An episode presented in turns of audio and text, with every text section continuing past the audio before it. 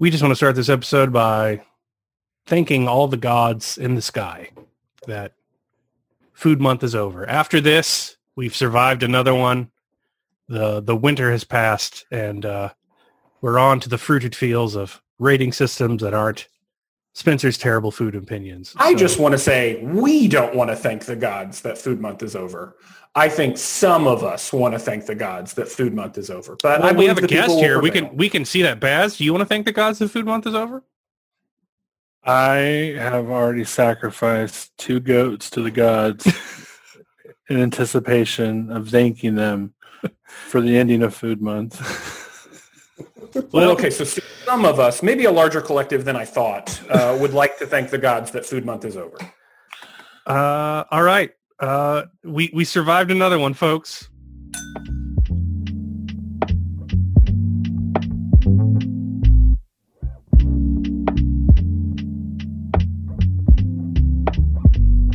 Hey, everybody. I'm Caleb. I'm Spencer. And we have a guest here today. Baz. It's Baz. And this is the Mix 6, where we have 6 conversations, drink 6 beers, rate them on a 5-point scale. And we're really your soundtrack to 2020. All your 2020 activities go better with the Mix 6. Paranoidly staring out your windows, stockpiling food, turning off internet notifications on your phone with the exception of the podcast app for us. Deleting social media applications. Yeah, for all your needs. We got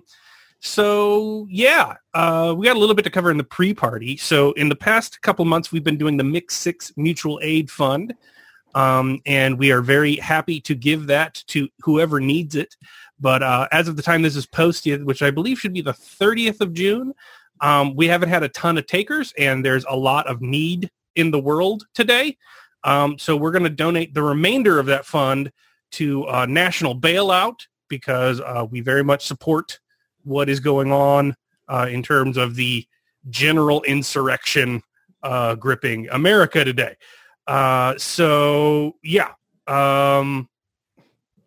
all I had. That's as serious as our Dudes Drinking Beer podcast will get. It's a considerable amount of money from the mutual aid fund. It'll end up being about $580. I think that we're gonna give to National Bailout. And we know that that's a drop in the bucket in a lot of ways, but it's our way of dropping something in the bucket. So yeah, cool. But most importantly of all, Food Month is ending, and Ed. We got through it. There's one more Food Month rating. This is the final Food Month rating system. I have to look at the carrot at the end of this very, very long stick that you would give a rating that would be just completely inappropriate for carrots. Right. And I have to use that as my motivation to get through this thing. So carrot preparations would have been an interesting Food Month rating system. Let's go ahead and put that in the hopper for 2021 Food Month. Just carrot preparations. Uh-huh. Okay. But for today, the final Food Month rating system, I'm abstracting a little bit, so not technically food, but drink, so of a similar category. And I've been thinking about this more lately because Brandy has been ordering. We're doing grocery delivery still because I don't want to go into stores. And Brandy's been ordering Gatorade, the Gatorade Zero, the sugar-free stuff. And honestly, I've been surprised like how terrible it isn't. And it got me thinking the other day after Kevin Ellis, who is just one of the best friends of the podcast. Kevin's the best. And if you have not followed Kevin on Twitter, you should definitely check out Kevin Ellis. I don't remember his fucking handle right now, but I'll get it by the end of the show. Maybe. Anyways, Kevin changed his Twitter avatar or Twitter bio the other day to say, I'm the kind of guy who drinks fruit punch Gatorades just so I feel like I'm popping health potions all day.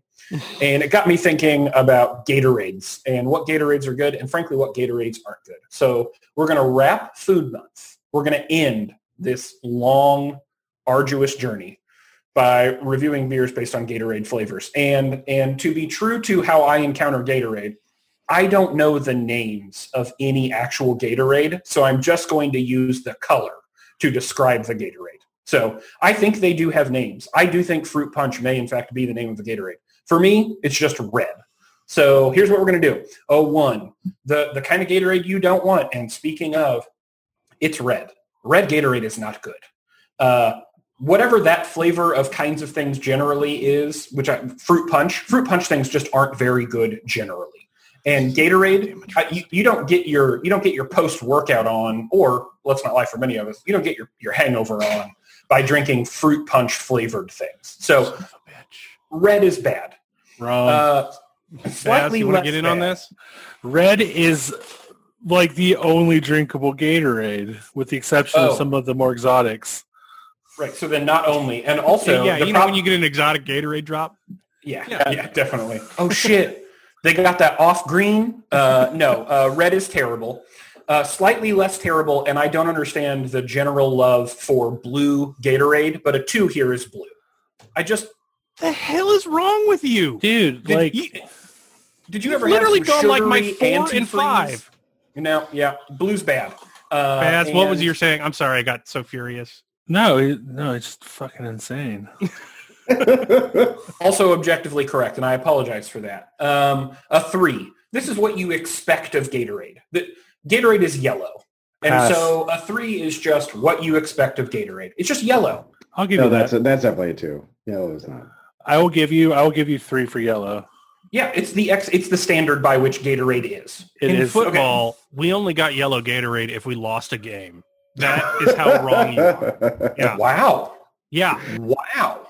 Yeah. That's brutal. Blue was for closers. Let's talk about some Pavlovian shit that was. Good Lord. Okay. Yellow tastes like failure.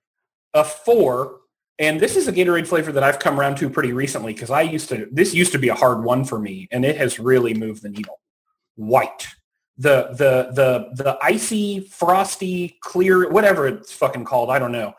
I've really come around on this stuff because, and here's an important point, it's not too sugary. Because some Gatorade really overreaches in the sugariness, and the white stuff really doesn't. It's pretty subtle. Maybe it's because I'm drinking the Gatorade Zero version, and so it doesn't taste too sugary because it's not too sugary, but I've been really enjoying the white. What flavor is white? I don't know. For Gatorade? Frost. It's like frostberry, maybe. It's cherry for Powerade. Or cherry. It's cherry. And cherry Powerade is objectively the best Powerade.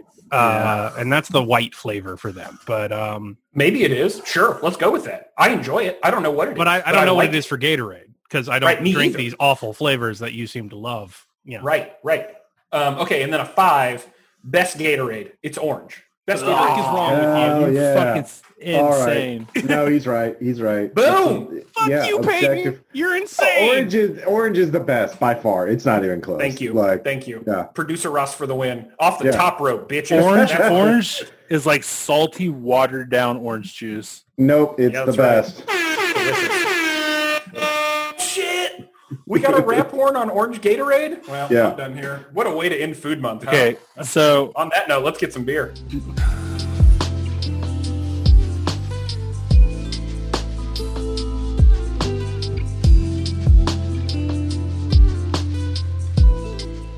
Spencer, everyone on this podcast is wrong but me. What are you drinking?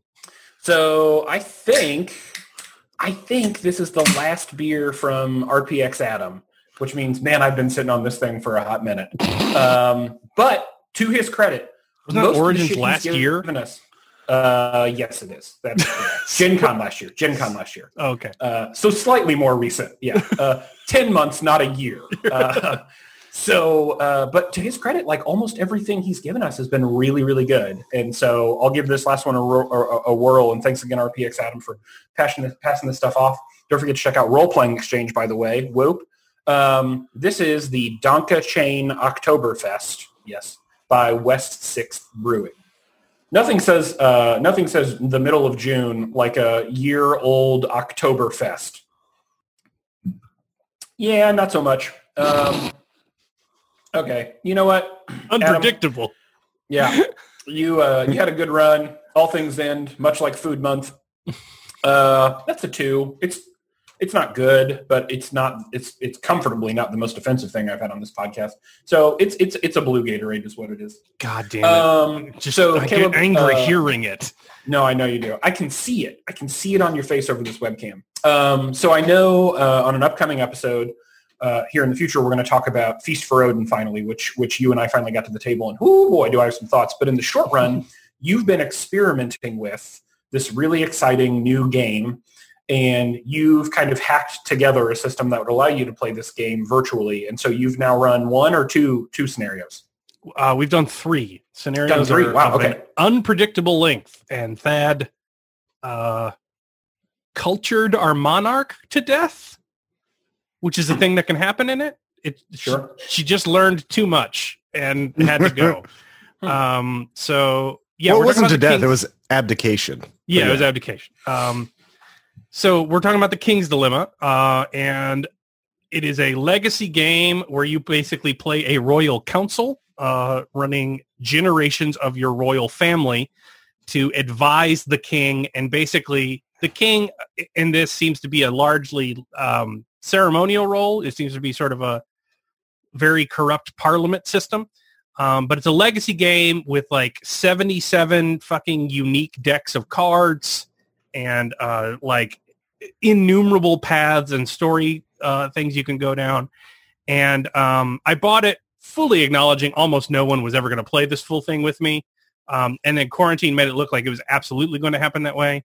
But there are, on BGG, a lot of hacks for doing King's Dilemma online via a spreadsheet to help you facilitate everything, because the game is primarily talking. And I've been playing it with producer Ross and Baz, so I'd be interested for...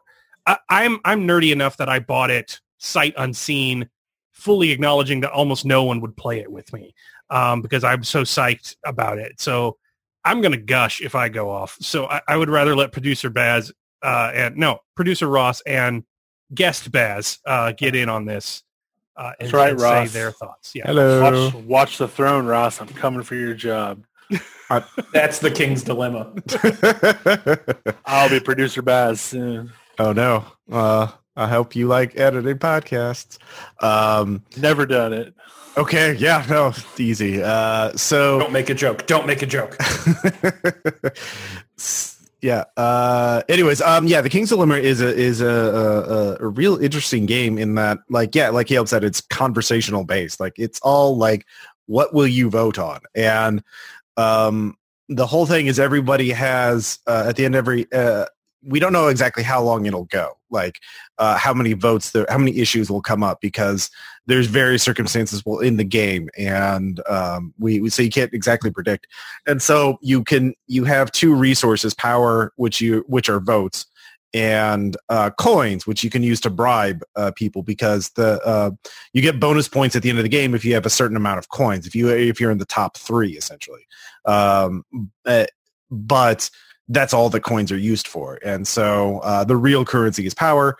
And the question is, how much power do you hoard for voting on issues you care about versus how much power do you sell with bribes of coins? And then, of course, everybody has different conditions to get victory points, and you don't know exactly what those conditions are. Some are open, most are secret. And so there's a lot to keep track of, but it really boils down to like, I want this to be approved. I want this to be nay, I want this or that. And like you're trying to get as many votes as you can on the issues that you want to win. And So, it's a real interesting dynamic to whether you use your power immediately or whether you hoard it for later votes, because you don't know if that's going to really pay off or if you're going to wind up having a lot of power and not like have done anything with it. So and then of course is this whole role playing angle, like how much will you role play into it? And are you going to vote based on actual principles, or are you just going to vote solely to get more victory points at the end of the game? So I quite enjoy it. It's very interesting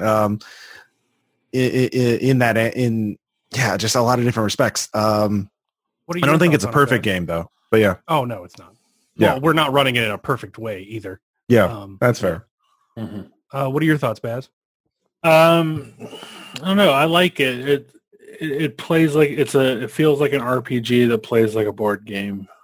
Mm-hmm. At times, Ross was speaking about the power mechanics and stuff make for really interesting gameplay, because you really don't know, like, oh, I really need this to happen, so I'm going to really make it happen, and then the next card comes up, and it's like, oh, shit, I really need for that to happen, but now I can't do anything. Mm-hmm. So there's a really cool mechanic there that really, like, if you flex too much on someone now, well, leaves you open and vulnerable, the next turn. I like mm-hmm. that mechanic. And like I said about the role playing aspect, like how much that, that I feel like without that role playing element, I would not enjoy this game at all. I think that really makes for a fun experience. Yeah, if it totally abstracted, like you could rewrite this game and remove all the fluff and lore, make it very abstract, and like, it's all like, do you want this symbol to get bigger or smaller? Do you want this resource to get bigger or high or lower? And remove a lot of the lore or all of it, and it would still play the same. But like, yeah, it wouldn't be nearly as enjoyable to argue, I want this number to go higher and this number to go lower, versus I want us to go use the treasure map to send out an expedition, or let's get all the gold. No, let's just get the map, yeah. I think that's the most interesting part for me, because in games that have moral choices, because they don't want to de-incentivize you too much in certain directions, they make... It's like a video game that has a good path and a bad path, and you both end up in the same place. Like it's sort of a false choice. What I feel like King's Dilemma does well is with that secret agenda mechanic, because every time you play the game, you get a secret agenda. There's 5 resources, and your secret agenda turns what portion of the board, the bottom half, the middle, or the top, you want certain resources in, and you get victory points for having them there. But then you also get victory points based on where you score in the coins. So, like, if you're the rebel and you don't give a fuck about money, you get almost no points for scoring the most coins because you have a very hard legislative agenda. You're a fanatic. But if you're the opportunist, you get almost no points for resources being anywhere except for having the most coins. And so what it does is that, it is very abstract and you're shooting for that. But considering the only real mechanic of the game is talking, like the mechanics of the game are basically Robert's Rules of Order. Like, how do you debate these yay or nay issues that come up? Because you have to talk through it and convince people to do things and bluff, you end up having to make some really interesting role-playing decisions because you've got these agendas to win the board game. So you end up being... But similar shared victory conditions, right? Like not separate win conditions? You have separate win conditions every game, but like not for the campaign. Right. So, and also you don't know what the win conditions are at the end of the campaign, because if you thrive, it's going to be prestige points that are worth the most. But if the kingdom collapses, it's going to be crave points, which is like you are hungriest and most ready to seize power when the government goes down. Yeah. So it's very interesting in that, because you have to come up with these sort of role-playing decisions to decide what you're into. Like, so for instance, like Baz's family are basically feudal eugenicists. Our blood is the only blood that matters. But then like a certain thing comes up that is good for his secret agenda. And then Baz has to explain to me why we should let the foreign mercenaries have a standing army in our borders. Which is not something he would typically be for. Sure. And so you end up all playing these scummy, opportunistic shitheads that are all going for various angles. And I think it's a really good political simulation. I'm also very interested in the way it sort of like emulates debate poker. Like, are you guys intrigued by that? Yeah, I like that system a lot. Sorry, go on, Baz. Oh, well, what I like about it is that you can bait people really easily if you kind of get an idea for how they wager. Similar to poker, you can play people out. You can bleed them by just poking, little pokes and jabs, and then find out what their tell is or what they're going to most likely vote for now, and then go heavy in, and then watch them follow suit and then lose all their power in one turn just because they really wanted that one thing. And they thought you were trying to go against them, when in reality, I probably didn't give a shit what they were voting for. Yeah, it's just you can bait, you can bluff. Basically, the way it works, you'll have a leader token and a moderator token. The leader starts the vote on any issue. The leader can either put power towards either A or nay, or they can pass to become the moderator, which is going to break ties. or they can pass to gain power from the last pot. So everyone that won a vote in the previous dilemma goes into, they expend their power out of their pool, but it goes into a shared pot into the middle of the game in a closed economy. So that pot becomes up for grab. So if like you're the only person who passes for power when there's 10 power in the pot, you get it. But if somebody else gets it, you get 5, you know, like it goes down.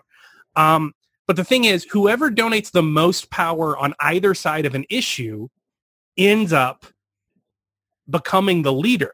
And the pass doesn't end until you get to the right of the leader. So if the leader keeps moving, you keep re-upping bets until people go all in. And so you keep cycling around and doing this. Also, the really interesting thing is that if it comes out to a tie, the moderator just fucking decides. So like moderator in certain positions is super powerful, because if you're the moderator and everyone's expended an enormous amount of power and it becomes tied when it gets to the moderator, everyone's trying to bribe the moderator simultaneously, and the bribes just go up and up and up. And if you're going for a coin position, it's really powerful to have moderator.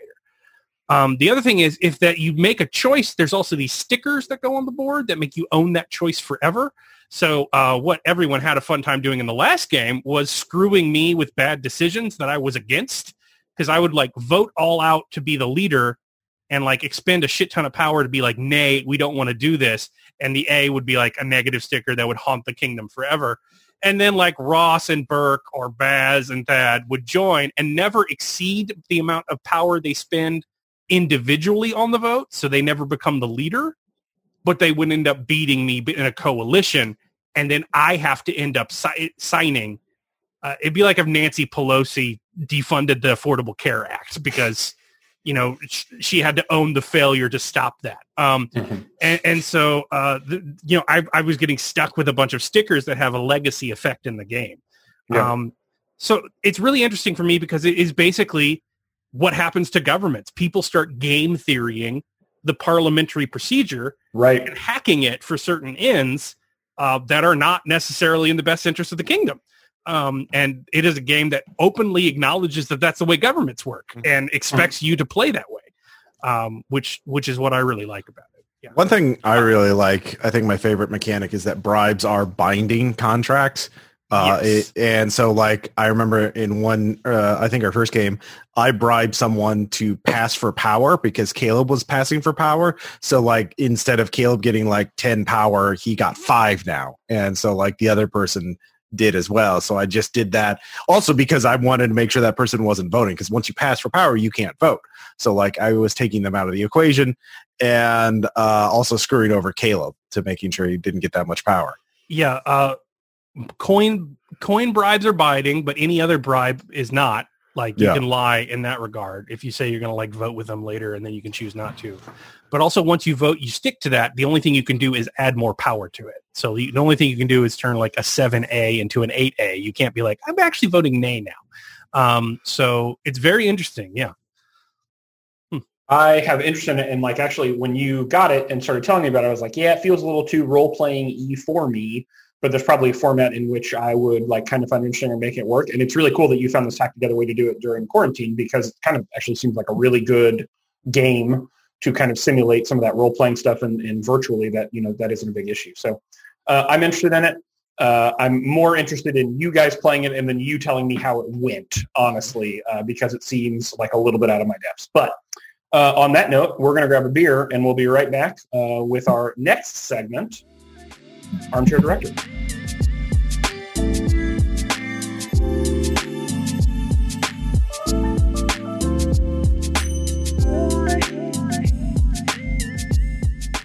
Caleb, what are you drinking?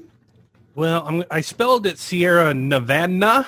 I like it. It's actually Sierra Nevada Hop Bullet, a double IPA. At this point, you're in on the bit. You know how excited I am to drink this. It's not very. In fact, it's like twice as not very excited as I would normally be. So here I go. You know what? Given the excessive growth of IPAs and how much space they take up on shelves, it does make shopping for beer easier when I do, because I can just go, I'm not looking at this 60% of the case. So we're moving on. It's kind of its own inclusion by exclusion there? Honestly, it's not that bad. I give it a 3. It is hoppy, and it is definitely a double IPA, but it's thin. It's not overly bitter. It's Sierra Nevada, though, so I don't want to give that on any, like, restraint on their part, other than they didn't want to spend that much money on hops, and they just wanted it to market, like, hop bullet, put it in your mouth and pull the trigger. Like, and I know there are people that will buy that beer, and I'm glad that this is fleecing them, because it's not that face-suckingly destroying. It's actually fairly light for an IPA, which... Thank Christ. So right, I'm they do make some punishing IPAs. Yeah, it's a 3 because it's not living up to the name, and I'm very glad for that. So yeah, we're into Armchair Director, and Sean Whalen has suggested the top 3 blandest sequels, and he makes an important point. The movies you watch because they were following up on movies you'd already seen, but you left wondering why anyone had bothered to make it. They don't need to be bad films, and I do think this is an important point, and can even be movies you enjoy.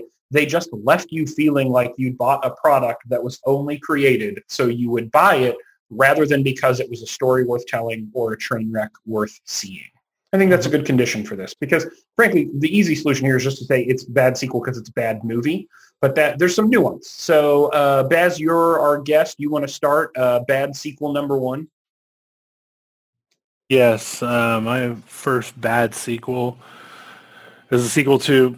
what's objectively not a great movie in the first place, but is amazing for other purposes. But Mortal Kombat 2.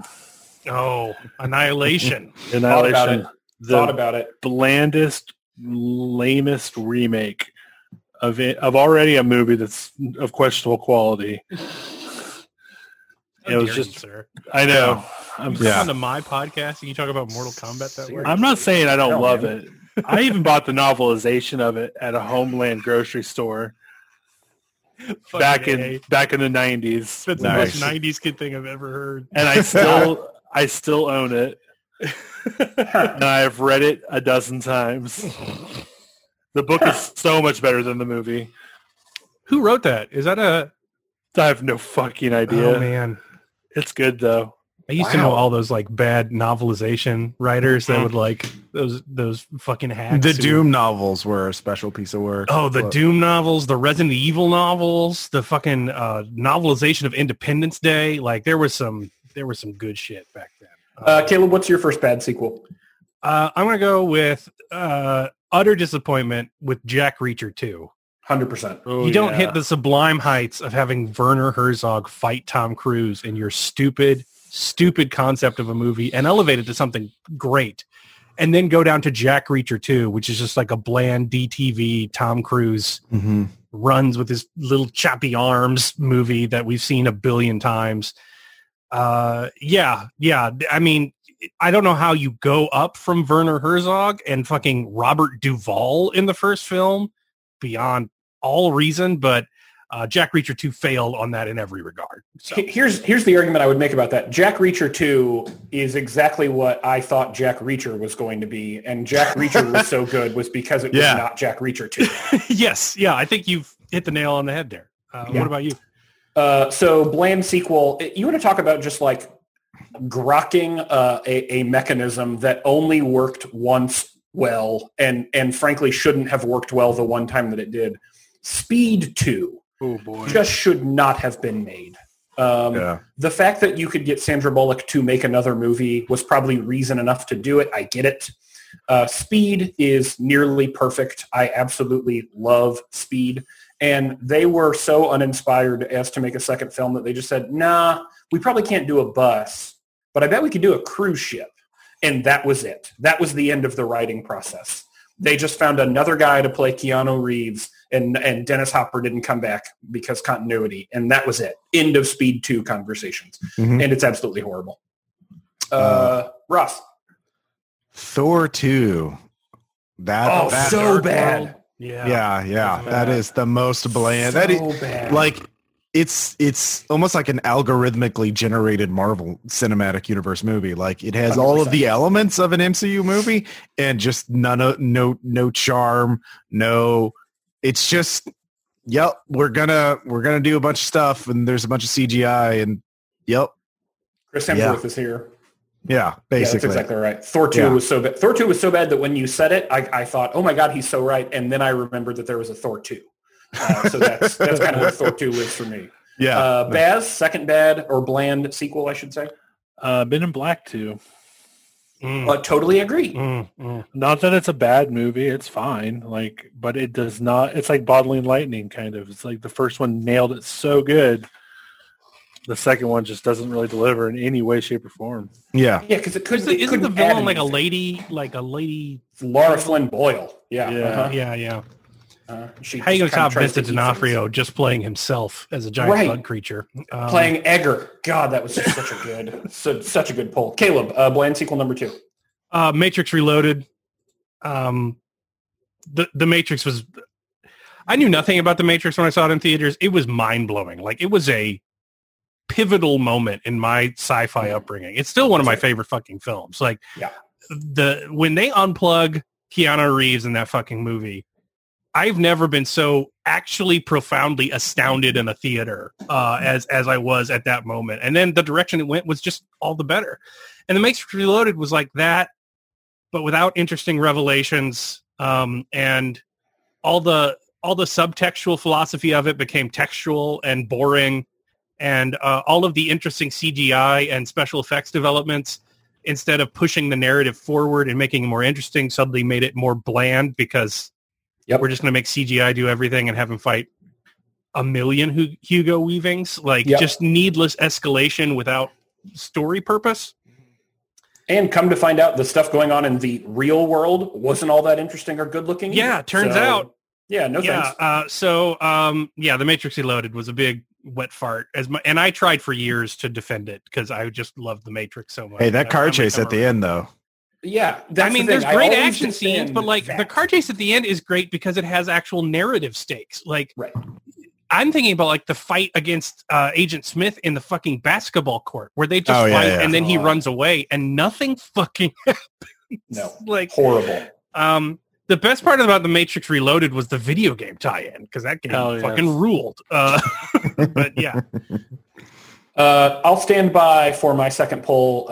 Dumb and Dumber is one of the funniest films I've ever watched. I don't remember how old I was when Dumb and Dumber came out, probably like 8 or 9 or 10, somewhere in there. And I thought, holy shit, like this is what comedy is supposed to be. And I'm 34 and I still feel that way. Like I will still stop and watch Dumb and Dumber. There are not many films that make me laugh harder than that movie. And the fact that some asshole somewhere in Hollywood decided they needed to make Dumb and Dumber-er with a younger version of the cast to explain some of the backstory, let alone then a third version of this thing, it's just appalling to me. And the great thing about Dumb and Dumber is the texture of these characters who are interesting and they're funny and they're dumb, but they have a lot of heart, and the journey they go on is precisely related to how dumb they are. And that's the bit. And just making another 90 minutes of them doing other dumb stuff with ostensibly worse actors was just not really an inspired decision here on any part. So Dumb and Dumber-er to me is just one of the biggest whiffs in terms of sequels. Ross? Hannibal. Oh, God. Yeah. Good cut. Yeah. Yeah. That's bland in two directions. The book sucks, too. They just did a solid adaptation of that book, and it fucking blew. Yeah. Yeah. It's compared. I mean, because, like, if it was just a standalone, like, direct to Netflix kind of thriller, it would have been, But, like, it's the sequel to Silence of the Lambs. So, like, it just goes from here. It just goes straight off a cliff. It's like, you know, there's no incremental decrease. Yeah, exactly. It's just a plunge into mediocrity. Baz, third bland sequel. Mask 2. Son of the Mask? Son of the Mask, yeah. Oh, yeah. For a second, I thought you meant like the movie with Cher. I didn't know they made a 2 of that. Yeah. Son of the Mask. That movie is so not only bad, but it's just, again, it can't recapture the magic of what made its predecessor so great. Repurposing Jim Carrey roles is not easy, especially when you don't use Jim Carrey. Right. And so Dumb and Dumber-er, Son of the Mask, even like the swing from Bruce Almighty to Evan Almighty. It's just like, oh, okay, we get it. Like you had a bit, and the bit was great because Jim Carrey was great.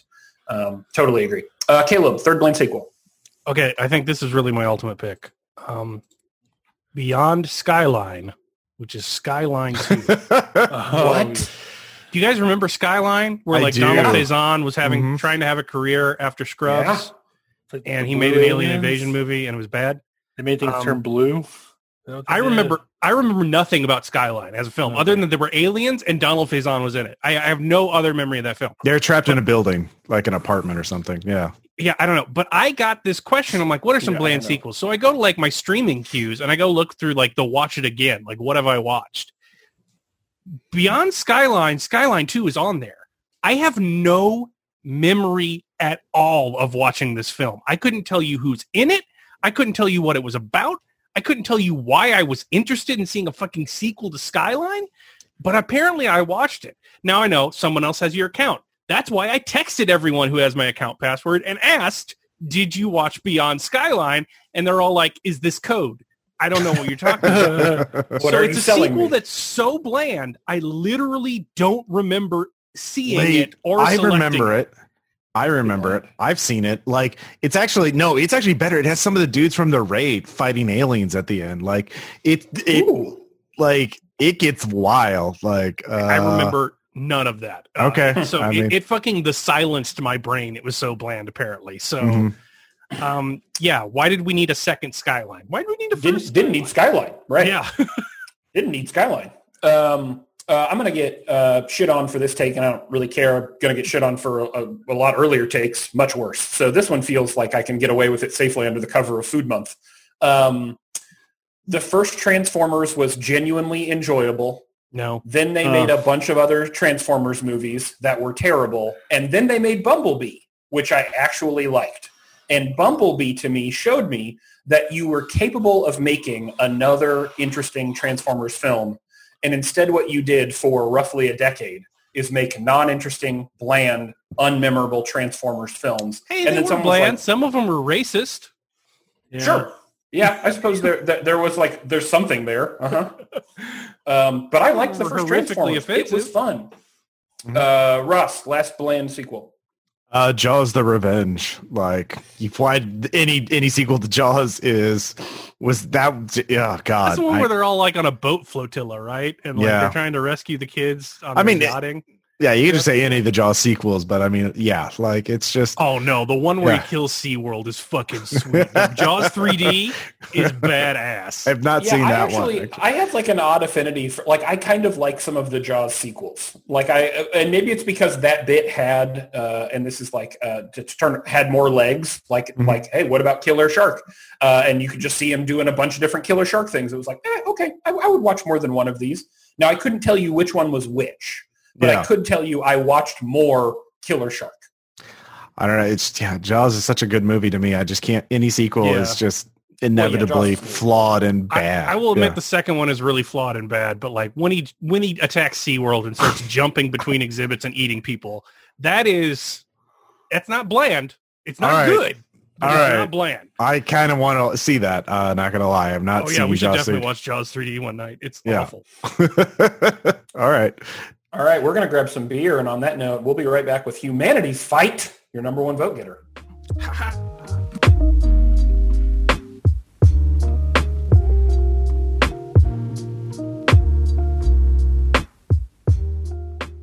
Guest Baz is not drinking today. He actually just came here to try and bear witness and convince us to leave behind our sinful ways. So producer Ross, take over for him.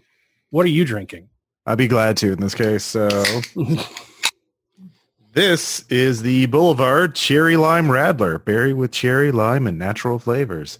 I've been wanting to try this, and they've done a follow-up to the Ginger Lemon that I did not care for. And so the idea of another Radler from Boulevard is interesting, but scary to me.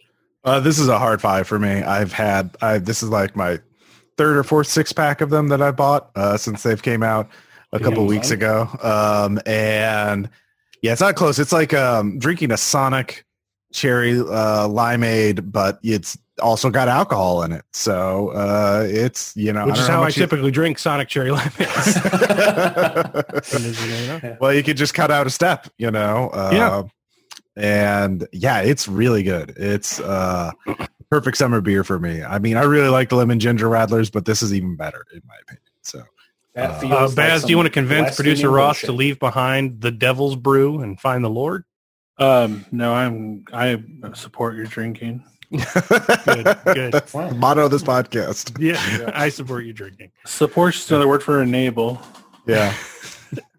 Anyway, we have a Baz-centered question here in Humanities Fight, your number one vote getter. Friedrich suggests in Nerdsplainer, really Sociology Explainer. I put in Humanities Fight so we could all chime in. But Baz has a sociology degree. Friedrich asks, explain goths to me and why some humans love misery. I just don't get it. Starving artists, self-destructive rock star, nihilism in general comes to mind. So, Baz, give us Sociology 101 on goths. Goths. Well, it's a subculture or a counterculture, I should say, that people belong to. I don't know what... It doesn't really have really a sociological or... like there is no organization to the goth. There's no goth movement. There was no real like... See, punk has a movement. Punk had a movement as a counterculture, but goth is more of an aesthetic more than anything else, in my opinion. Mm-hmm. It could be a style of dress. It can be a style of music. It can be a mindset, but it doesn't really fit. There's so many different variations to the term goth and what's considered goth. That's really, I think, a very difficult thing to classify in any real, academic manner. Mm-hmm. Yeah, so it's kind of a nebulous term, really. Okay. Yeah, I have a take on it, but it's the Marxist take. I mean, well, that's new. Try something different, Caleb. Yeah, give it. Yeah. I'm going to get out there. I'm going to be bold. Right. I view goths as the idea of, if you want to get into the humanities degree that's doing me so much good right now, Marxian fetishism. So I regard it as a fetish. So. This involves, the weird neo-Marxian obsession with like Lacan and Freud and trying to mix, materialist philosophy with like crazy cocaine early psychology. But they did hit on this one thing, which I think is actually true, which is that capitalism enforces people to find ways to engage with the world that are almost entirely consumerist. And as a result, ideas that don't fit into the consumer mindset achieve a fetish because they get a physical object that represent them, not unlike the metaphor of the voodoo doll, which is used in Marxist criticism to talk about that. So you have a fetish item that is supposed to represent something that is intangible, because intangibility means immarketability, which means capitalism just has no room for it.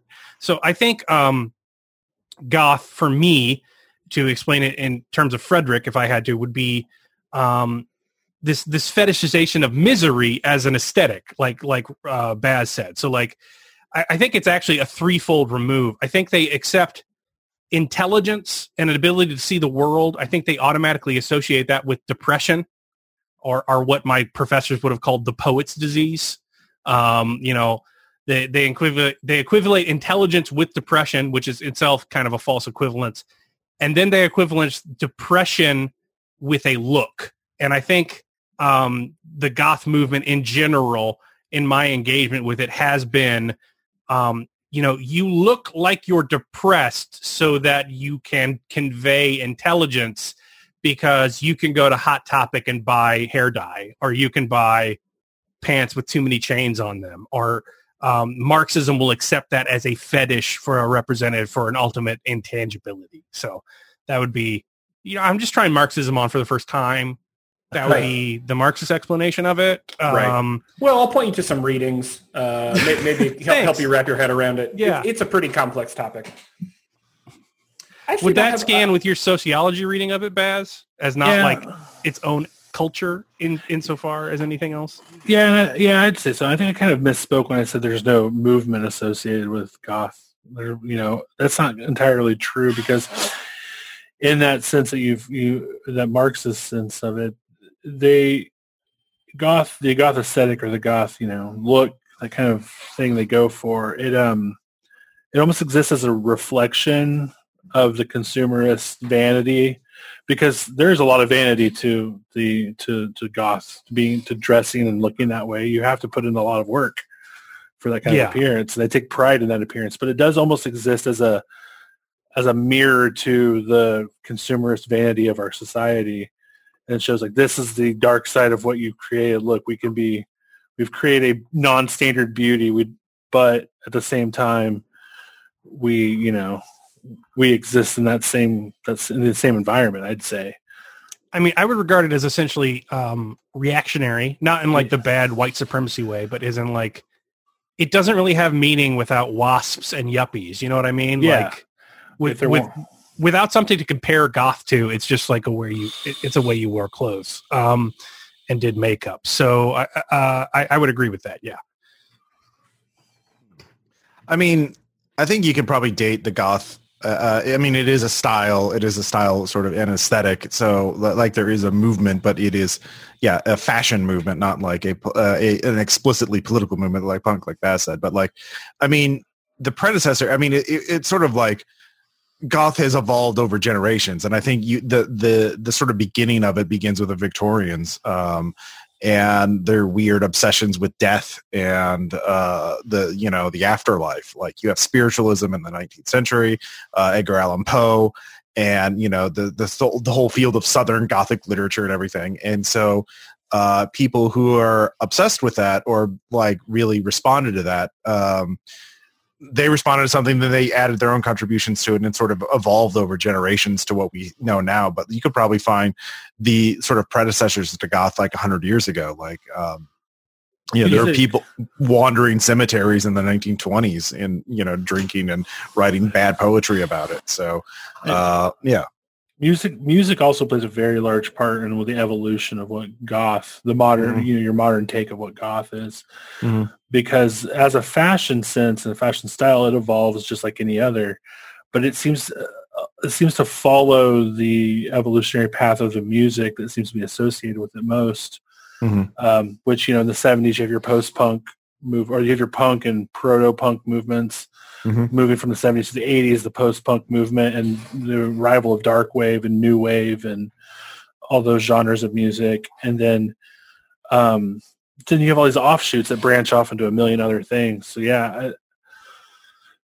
My impression was that emo culture kind of diluted both and killed both. Like, well, emo has nothing to like. So there's a big difference. There's a misconception that emo is an offshoot of goth somehow. No, I don't have that misconception. I do think they have the same cultural signifiers though. I do think they confuse the message of straightened black hair and I wear only black and like I don't think they had a lot ideologically and similar, but like.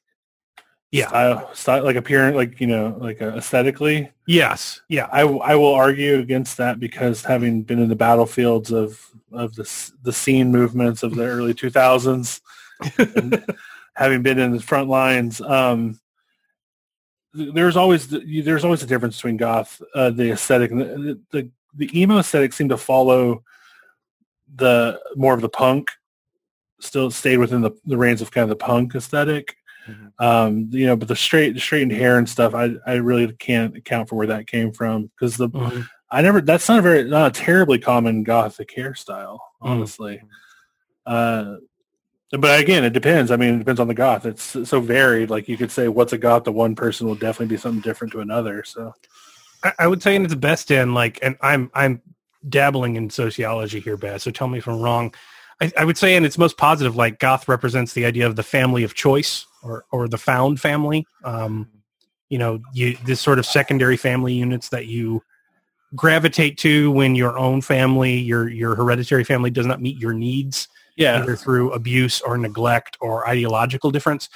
And I would say in the best case, a goth scene represents that sort of found family you find in all sorts of countercultures and subcultures and fandoms, people associating, not unlike RPPR and stuff based off mutual interests and perspective, rather than, we were born longitude and latitude near each other, social organizations. So I think in the best end that's got, but I also don't think that's like unique to Gothic. Like I also don't think that's transferable between different goth groups. You know what I mean?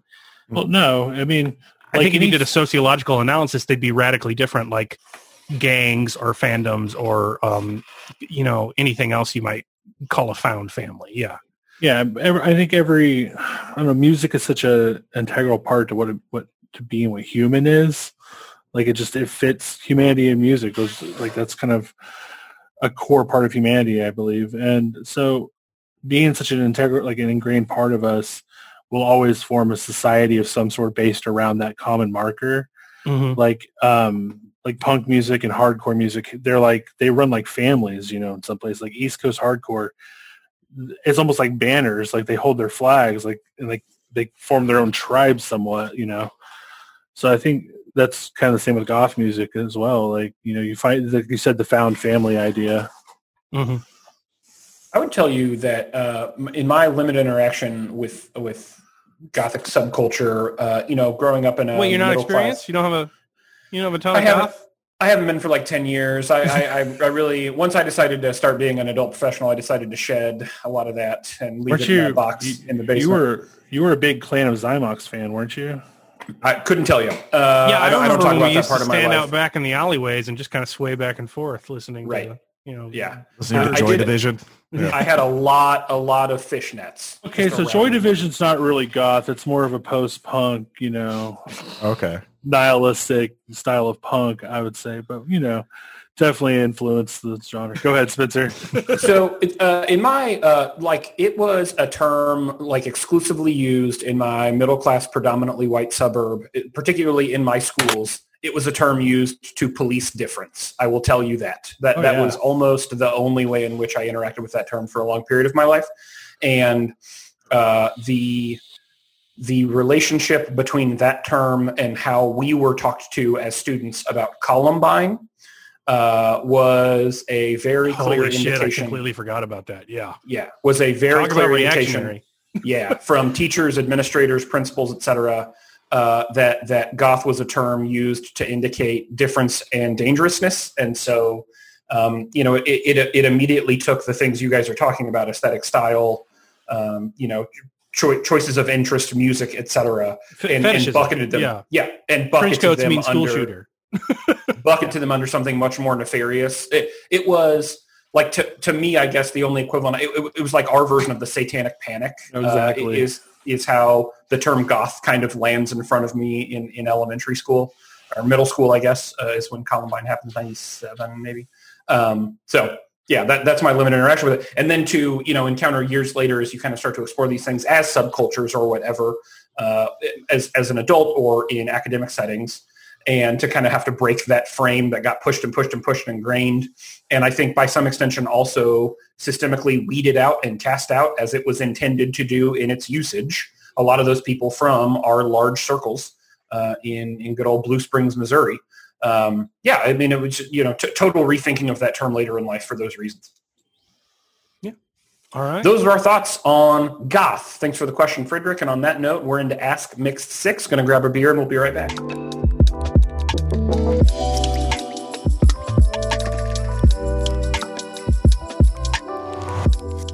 Spencer, what are you drinking? So this was from the Brownie Batch, because we're still burning through those 7 million beers. And this is Kronenberg 1664 Blanc. It's a malt beverage with natural flavors. So, you know, we'll see. It's a tall boy. I appreciate that, though. Yeah, there we go. Dude, I love that beer. Oh, you've had it? Or you just like the can? Okay. No, I've had it. It's delicious. Oh, that's fucking good. Yeah. Wow. That is fucking good. What is it? Is that a white? Well, I mean, in theory, that Blanc. So it does have like definitely some kind of like florally, like almost citrusy notes on the back. But it drinks super light. Like it drinks like a Radler almost, which, you know, is functionally a malt beverage. And it's actually a malt beverage, yeah. Yeah, that's right. Yeah. And then but then it's just got a real nice, like a little coriander over the top to give you some of that floralness, and then a real light sweetness on the back end. Yeah, that's a very drinkable beer. I would give that a 4. I think that is a white Gatorade. If you get Kronenberg 1664, the The original? Like just the regular one? That one's really good too. Yeah, I'd not had the Blanc. That's why I was like, yeah, maybe. But I'm pretty impressed with this. I got to be honest. Caleb, what are we talking about in Ask Mix 6? Well, Cassidy asks, and it's quite the paragraph, so I'm going to do a little bit of paraphrasing. Is it okay to recommend a video game that's really great, except for being the sexist elephant in the room? I'm making my way through the Witcher series, which this is Caleb editorializing, might be the pinnacle of this argument, the absolute epitome of this issue. I'm playing through the Witcher series, and I finished 1 and 2, and I'm just about to start 3. 1 was okay, 2 was really good, and now I'm excited to play 3. I'm a woman, and I've been gaming for decades at this point, so there's a lot that I'm used to dealing with that I've gotten good at tuning out. But it's hard for me to excuse it entirely, even though I'm trying. These are extremely popular. It can't be that bad, right? Is this just me? What do I do when a game is really good, but is just so tiring to play and deal with as a woman sometimes? First off, Cassidy, I want to thank you for asking this question to us. Like, I am just so flattered that you would in any way want to hear what three white guys have to say about this on the regular podcast. But, and Baz, of course. So that's cool. Thank you. I'm very flattered. But what do we want to say about this? Because this is an issue we've struggled with on this show. Like, how much do you forgive representation and other issues in media you like? But, I mean, we've never dealt with it from the perspective of someone suffering directly from those representation issues and political issues. So what do we want to say about this? I would say, in regards to The Witcher, I don't think it's malevolent misogyny. I don't think it's intent. Like, obviously, it's just in part of it, but I don't think it's an attack so much as like something like a game like Kingdom Come Deliverance. The politics of the guy who created that are very much ingrained into that game's structure and narrative. The Witcher, I think, just kind of clueless. It's kind of like just a clueless. Also, it is a different. It comes from a different culture than our standard culture, so there are different levels of misogyny there. I don't know, but I don't think The Witcher is intended purpose is to be misogynistic like some other games that exist. My understanding of this issue is that, like, as awful as the feminist representation in The Witcher thing is, I think telling a woman that she shouldn't enjoy something or that she should feel guilty for enjoying something that she enjoys is maybe a more malevolent form of sexism than just like a video game that really likes boobies, because it really likes boobies. So, and furthermore, the reason I picked this to talk about is that it sort of follows in with my interest in 2020 in that, like, culture just doesn't matter that much. I'm not going to say it doesn't matter entirely and that everything regarding culture is a vain effort.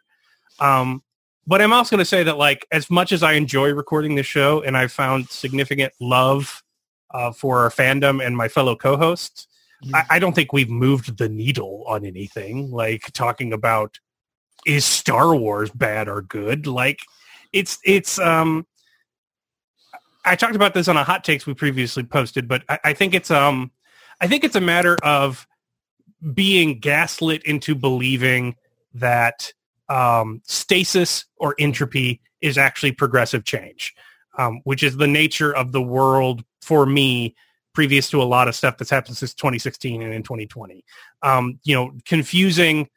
Confusing absolute stasis or decay as incremental improvement, when in fact incremental improvement at this point looks like radical revolutionary change.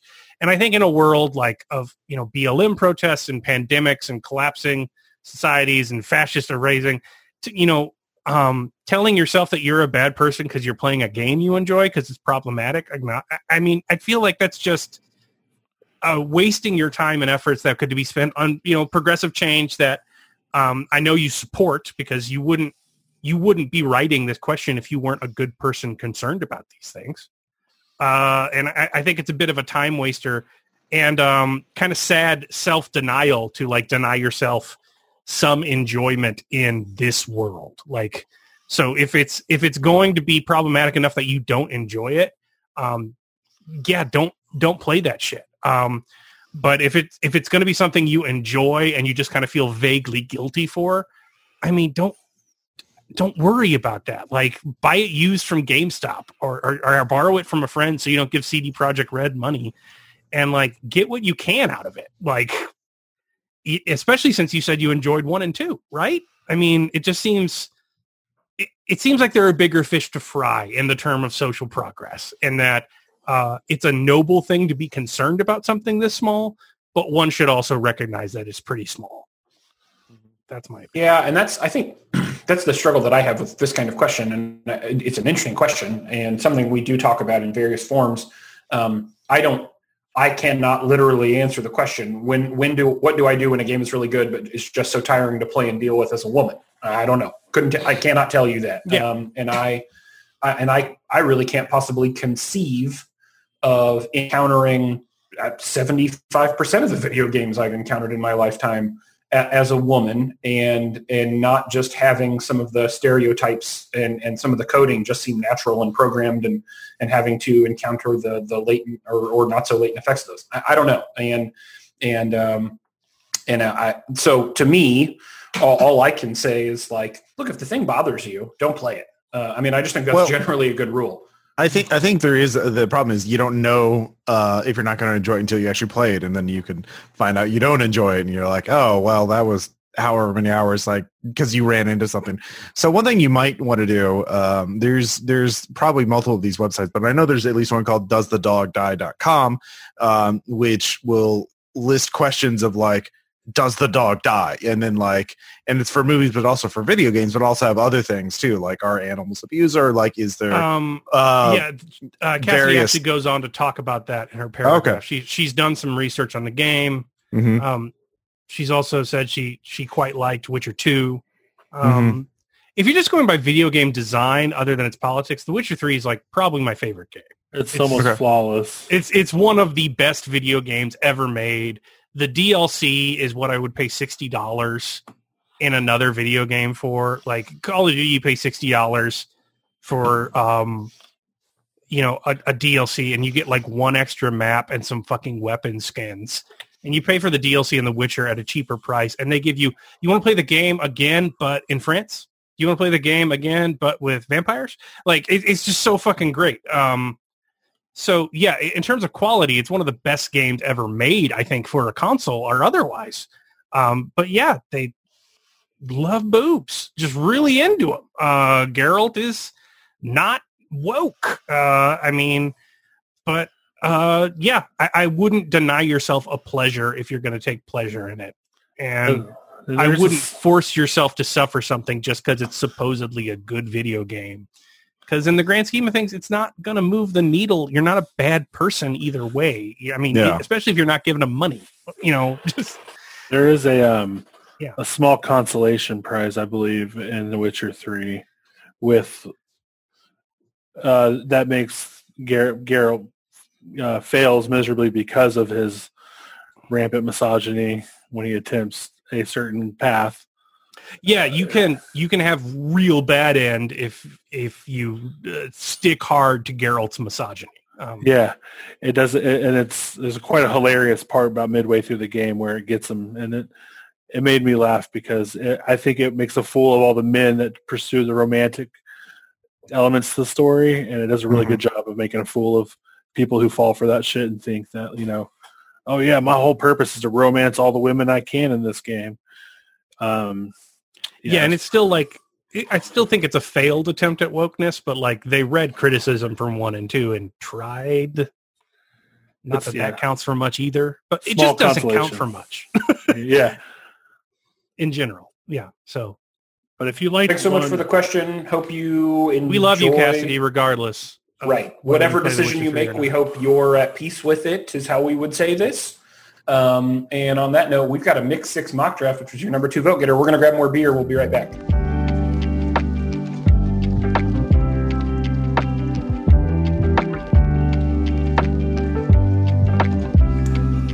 Caleb, what are you drinking? From Revolver Brewing, which might exclusively do IPAs. I've never had anything but an IPA from them. I'm drinking the Hop Device IPA, hazy IPA. If you've noticed the theme of my drinking, it's all IPAs because a lot of IPAs in there. I think the bitter green wave that once consumed craft receded, but now the tide is coming back in. Yeah. As the economy tanks further and the craft brewing reaches capacity, I think the return to convention has already begun, and the bitterness wars shall resume again. But that's just my theory. Was this part of the brownie batch? I can't. Okay. Maybe. Spencer, how many times? Yeah. The beer hole, all right? Yeah. It anonymizes all. We are all equal in the beer hole, all right? Right. It's true. It really does strip away, whatever we care about in name. It's just beer, man. Caleb, how's that hazy IPA? His face no likey. 2. Yeah, I mean, I've had worse IPAs. It's pretty watery up front, but and I don't know what hops they use, but whatever they picked, it's almost entirely in the back of the throat. The bitterness is picked up on the roof of the uvula, and it's more aftertaste than taste. I will give it that. Like, I feel this in my nose and almost nowhere on my tongue. So it's not great. Yeah. We're into Mixed Six Mock Draft, and Chris Reed has suggested, given Baz's legendary level of backstabbing trickery, the only way to seek revenge is to either draft a team of trickster gods or choose their weapons, i.e. drinks of chaos, with which to poison him. We'll do one better. We're each going to pick a trickster deity, a weapon or tool in the parable, and a lesson taught to Baz from our own unique form of tricksteration. So we're drafting trickster god deity, a weapon, which we're kind of conceiving of as a drink, for example. And the purpose of this parable, yeah. Right, yeah, and then what Baz learns from it. Caleb, you want to go first? Yes, definitely. So I'm going to pick, apropos of nothing, Ekwinsu, the Igbo god of bargains and tortoises. So what Ekwinsu is going to do is the deity is going to get on to like miniature market or some sort of game forum and try and sell Baz 40K miniatures. All right. Maybe even a tortoise, some sort of war tortoise. I'm sure there's some sort of war turtle in 40K. Am I right? Anybody? Oh, yes, kind of. Yep, there we go. Knew it. Gonna sell you some 40K miniatures at like a significant discount. You're going to get like the sweet, rare war tortoise. And then you're going to open it and it's going to have Malort in it. And you're going to learn to beware the closed box in all things. Boom. That is what Ekwinsu is going to teach you. And you will forever be changed and a better man for it. So praise Ekwinsu. Love it. That's my take. So, Baz, I need you to know something before I get in here with my take. I thought for a long time about how I could outspite the spite in you. And really what I came down on the side of is you can't out-trick the trickster. I don't believe that there's a joke that I could pull, a long con that I could pull, and frankly, something that I would end up getting you to drink that would be worse than what you've done to us, or frankly, something that you wouldn't enjoy because you are a man of commitment. You drink anything just to win the bit. And so I've taken a different path here.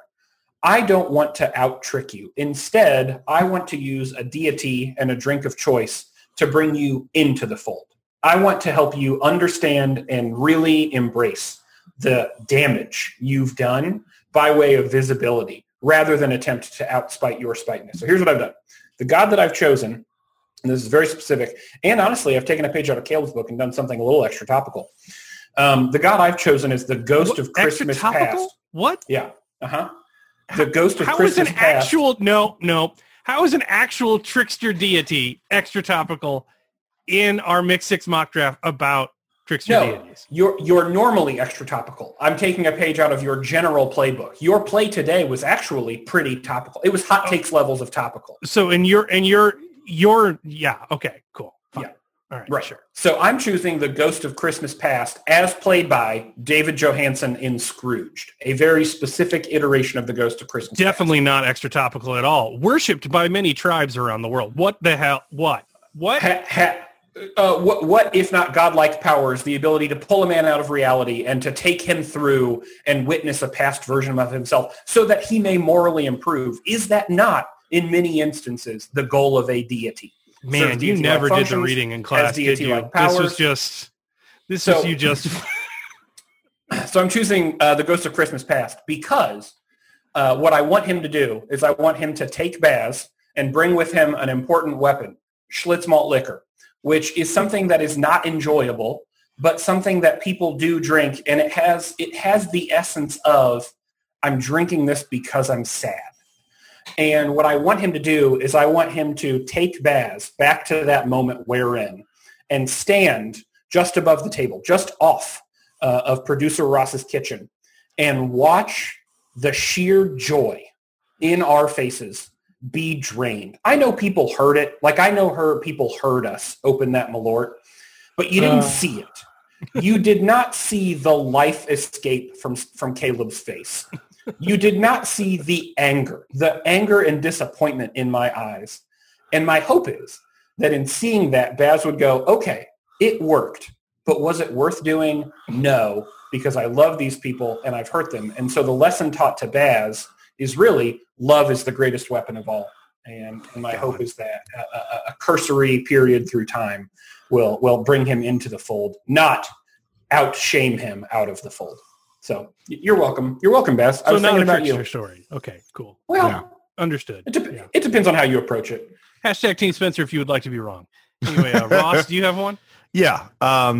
So the trickster god I would pick would be Veles, the Slavic god of trickery and the underworld. Oh, I almost went with Veles. Yes. I'm glad I picked a different one. Yeah. Me too. And the drink would be Four Loko, which is of course no longer made, but I think it would be appropriate because Baz is such a fan of Steve 1989 and other old ration eaters. He is drawn to a old ration symposium. And there, Veles is there to take him to an after-hours party, and plying him with Four Loko convinces him to start eating old rations. And thus, Baz goes on a bender, learning to never eat food made in the last century, which I feel is a practical rule. But it's going to be a good story from what the shenanigans he gets through his botulism and fevered mind will be quite entertaining for the rest of us, assuming he survives. But yeah, don't eat food made in the Vietnam War. Like, yeah. As with every trickster myth, the ultimate trick is played on the trickster god by themselves. So, Baz, how do you trick yourself? How do you hoist yourself by your own petard? Well, first I'm going to go on saying that Caleb and Spencer's gods will never take me down. I'm too powerful. And their weapons and methods of destruction will be ineffective. I feel no love for anyone. I am only here for the lulz. Ross's could get me with a Four Loko, though. I would fucking smash the Four Loko right now if I had one. Like an OG one, I fucking love them. But not like a really good deal on 40K miniatures? Nah, I'm out of the hobby, basically. Oh. What about like a really cold Schlitz malt liquor? That's actually not a bad beer in my mind. I don't mind it. See, there you go. So you take it. So now foot in the door. But then I would be enjoying it while watching you guys suffer. I actually drink Schlitz semi-regularly. I don't dislike Schlitz. I think it's just get behind it. The I don't mind drinking Schlitz. It's the back end of Schlitz that just has a weird meatiness to it that I'd rather drink Schlitz than fucking Mickey's or something. Like, yeah. Oh, 100%. Yeah. Schlitz has a really bad heavy adjunct end to it that just. Oh, you're not going to have a good day the next day. Yeah. But okay, so there's only one god only another god of an opposing, power type could take me down. No tricksters could out-trick me. But The person I have chosen, or the god, I should say, is the one and only Brandy Harris, the matron saint of wanton destruction. Yeah. Yeah. Her weapon of choice would be Fireball or any cinnamon-flavored whiskey, because I, at numerous occasions, have been the victim of Brandy Harris and her Fireball. She just sort of exude Fireball shots, like right from everywhere. At some point, you're drinking Fireball and peer pressure. Yeah, it's a curious mix of these two things. And the lesson I would have learned was, never trust seemingly benign acts, for there is no such thing as a benign deity. Yeah, Brandy's bounty is Fireball, and her wrath is also Fireball. Like they are one and the same. Like, if you end up in an enclosed space with My Wife and Fireball, you're already fucked. Like, the game's over. So now you just lean into it. That's we all agree that Brandy is a god. 100%. Yeah, and you're not winning that one, and so you just... Yeah. She's not even going to listen to this. He's not even, like, worried about her. She didn't listen to this shit. She has things to do. Yeah, no, he's just acknowledging it for the... I told her I was recording earlier, and she said, recording what? So, like, I mean, great. All right, on that note, cool. I'm going to go lie to my wife about what I just said in case she heard me, and we'll be right back for Drunk Enough.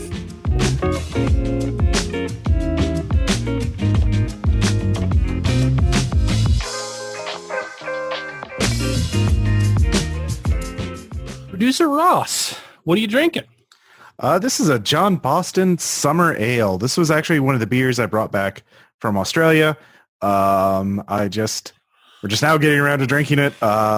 This was actually a six-pack of different beers that was given to me by Maddie's father. So here we try it out. Get in there. Mm-hmm. Maddie's dad didn't give you a picture of beers that someone else posted on Instagram? No, he gave me actual beers as I can evidence. Yeah. How interesting. Yeah. Yeah, it's fine. It's I would give this a 3. I forgot, what is that? It's a yellow Gatorade. Yeah, which is wrong. It's wrong. Yeah, it's definitely wrong. Just kind of a not very bitter. Just kind of a beer-flavored beer. Like, it's perfectly drinkable, but not, like, exceptional, you know? It's. Man, this is like a C-plus episode. Like, we've had some pretty good ones, but mostly, beer-flavored beer. Mm-hmm. Yeah, I mean, I don't know what else to say. It doesn't... very little aftertaste, so that's good. It makes complete sense, yeah. It's not bitter. A little bit of bitterness, but, like, not much. We've been doing this for 3.5 years and have tried over 700 beers, probably nearing 750. And sometimes the best way we can describe a beer is by saying it tastes like beer. So yeah, I think you could probably do a supercut of us just saying it tastes like beer, and it would be 5 to 10 minutes long. I think John Boston, mainly because we are not good at our jobs. I just want to reiterate that here as we exit this episode, of which we've done 700 already. I haven't done a count in a while. John, an insane amount of beers. We're not great at this. No. Baz, well, not included. Baz is fine. But he's not here all the time to keep us in line. Yeah, I think it's a pretty big brewery in Australia. So I think this is not like, I don't want to say this is like I don't want to make the claim that this is the Blue Moon of Australia, but like, you know, it's, you know, it's God, in Australia, do a red moon and show you the Blue Room tasting room. It is, man, it's like, what if you drank in a level from Control? It is wild. So much concrete. Anyway, Spencer, you proposed this. So what are we talking about in Drunk Enough? I did. Well, so for those of you not following Missouri politics, and why would you, our governor has announced that on June 16th, so just a few short days away, the state's just reopened, no restrictions anymore, and obviously it needs to be because all these businesses are suffering and business is king, so what else can we do? And so no, like, you know, look, we live in this area, we know local business owners, you know people who are trying to go places, and there are certainly more vocal community members who want to get back to Applebee's. And so I got to thinking yesterday, it's weird when I see posts on like Facebook for local businesses reopening, or even like non-local but local businesses, large chain entities reopening in our area. And I've noticed that I do have like these kinds of odd levels of understanding. And understanding might not be the right word. Maybe like odd levels of less anger from some businesses who are like, hey, we're reopening, and other businesses who say that, and then I just want to punch something through my computer. And so my question is kind of all the business types that are making arguments or have been making arguments that they need to reopen now. And when I say business type, I mean like local business, small restaurant, as compared to like chain restaurant or even regional entity, all the way up to national chain, McDonald's, Starbucks, big box stores, Home Depot, Lowe's, et cetera. For the different business types that are making strong arguments for the need to reopen or why they need to reopen, which one do you think has the absolute worst argument? Like, who, in your opinion, your perspective, is just in the worst position to say, like, no, we have to reopen for these reasons? Because, like, well, I'm interested. But before I monologue here, I'm curious if anybody else has a take. Baz, what's going on in Oklahoma? Like, what have you guys got going on or not going on currently? Well, I just read that we had the single highest spike in new cases today, so that's good. But other than that... reopen's working. Yeah. I mean, everything's going according to plan. That's exactly right. Yeah, we're in a limited reopening. I think a lot of the local businesses here, while we are a red state, there is a pretty heavy leftist movement amongst the local business here, a lot of progressive companies. So a lot of them are following stringent, like day one rules still, and they've modified their business plans accordingly, so like they should. So you're seeing a lot of that here, but then you're also seeing a lot of people like, well, the tattoo parlor has a line stretching out the door that goes back, 100 yards with, people staying in line, and arguably that's a pretty dangerous place to have open. So are gyms. Gyms are starting to reopen, I think, soon. Yeah, I've never wanted to tattoo more or to go to the gym more than I do right now. And they're the absolute worst ideas. A couple of weeks now. Gyms were initially not a part of the phase one, but for those of you who've listened to every episode, you might remember that we had a phase one reopening, and then 4 days later we're like, nah, fuck it, pretty much anybody can open. It's phase X now. Make it. That's right. Do your own phase. Yeah. Kind of a create your own COVID adventure. Yeah. So Baz, what's the dumbest argument you've heard so far from reopening though? Well, obviously the salons, like, oh, I need to get my hair cut's pretty fucking stupid argument. Yeah.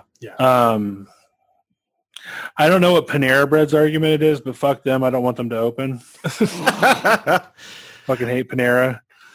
I haven't read the argument yet, but I just, in general, I think party supply stores definitely don't need to reopen. Yeah, no shit. Risk your death for streamers. Yeah. Well, I mean, I don't want to encourage the whole purpose of them. Like, there shouldn't be parties. Oh, right. Like, okay, mine comes primarily from a single sector, but I see certain people making the argument in every sector. But mine is going to be, I'm going to pick on the service industry because I see it most from like service industry and restaurants. And it's not like workers. It's not like chefs. It's not backline people. It's not frontline people. It's not servers I see this from. It's managers and franchise owners making the argument that we have to reopen because my people want to come back to work and I have a responsibility to them. And every time I just tweet back, they don't want to work. Like, they want money, so they're not insecure. They want to see people they've gained solidarity with through the mutual suffering of being under your heel. They want a sense of purpose, whatever that purpose may be in our diluted capitalist system. No one wants to put three pickles on the bun. They don't want to be there with you. That's why you were supposed to pay them money, and that's why you pay them far less money than they deserve. So, like, my least favorite argument is, like, managerial professional class being like, well, I know there's dangers with COVID, but my people, my workers just really want to get back, and I owe I owe them their sort of peace of mind. No, you don't. You owe them money. Like you owe them money right. from the labor that you exploited. Right. You owe them the thing that they signed a contract for. Yeah, they don't desire to go back to cleaning the deep fryer because no one does. That's why you paid them to do it and didn't do it yourself. It's just so disconnected and blind from disingenuous. Hey, I hire good employees who have strong Protestant work ethic and are good, reasonable people. It must mean they worship me unto a god, and I must answer their prayers. No, they want money. That's why they got a job. They don't care about the physical task. They're not fucking monks. They need an exchange. And the idea that it's so divorced in their mind from that's the argument I hate the absolute most. Nobody's chomping at the bit to go back to haggling over their hours you give them that week. Yeah. I think the worst argument though is we already have COVID deniers. There's anti-vax. That Venn diagram is probably circled between the anti-vaxxers and them. But there's already a strong movement that COVID's not real, it literally doesn't exist, or that if it does exist, it's no worse than a cold. Therefore, let's reopen. Toxic masculinity. Why are you we're already seeing some people attacking others for wearing masks in public. So we. And I don't know if it's toxic masculinity or just like white supremacists who have a good sense of history. It's hey, diseases have helped white people in the past a lot. So let's keep that going.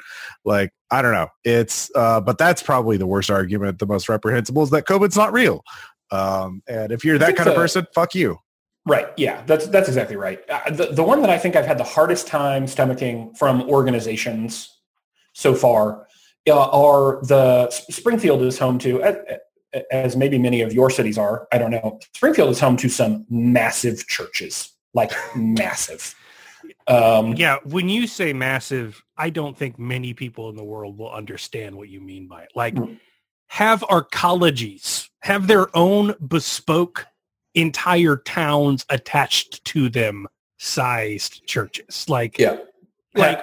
One of them used to have a Starbucks in it, and now it has its own coffee shop serving it inside its. I mean, yeah, they're little cities. Now, what if the Vatican was Protestant? It is that level of size and worse taste in art and everything else. Yeah. And some of our churches have maintained. And I will also say, this is not about my shit with organized religion.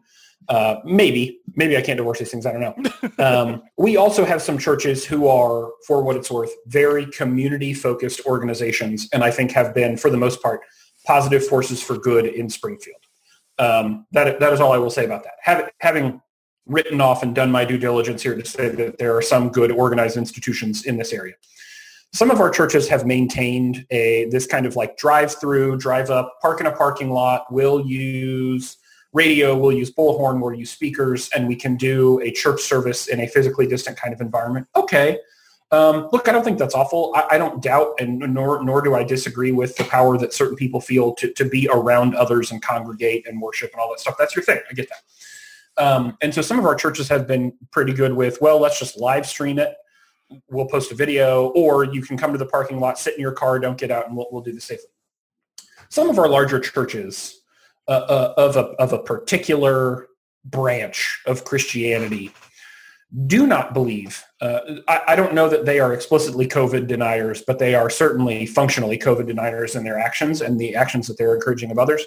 And the argument I keep hearing is that there's just something special and unique, about the ability to worship in groups, to be in the presence of.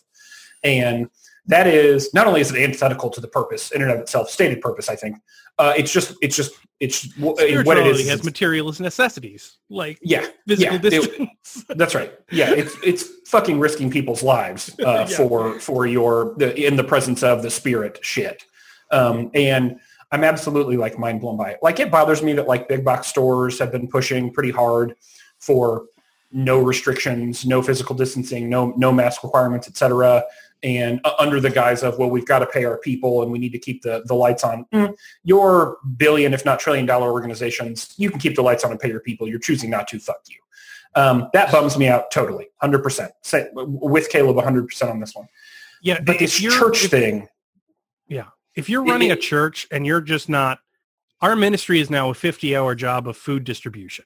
Right. That's right. Like that. If it's not that, if it's not like making faith in action, I don't think it's an authentic church, because I do see people down here constantly be like, my parishioners need to go back to work and they need to be able to worship every Sunday, because if we don't keep passing the tithe plate, I will not be able to afford my personal pastor-only mission trip to Buenos Aires for 3 months. And it's just like, you've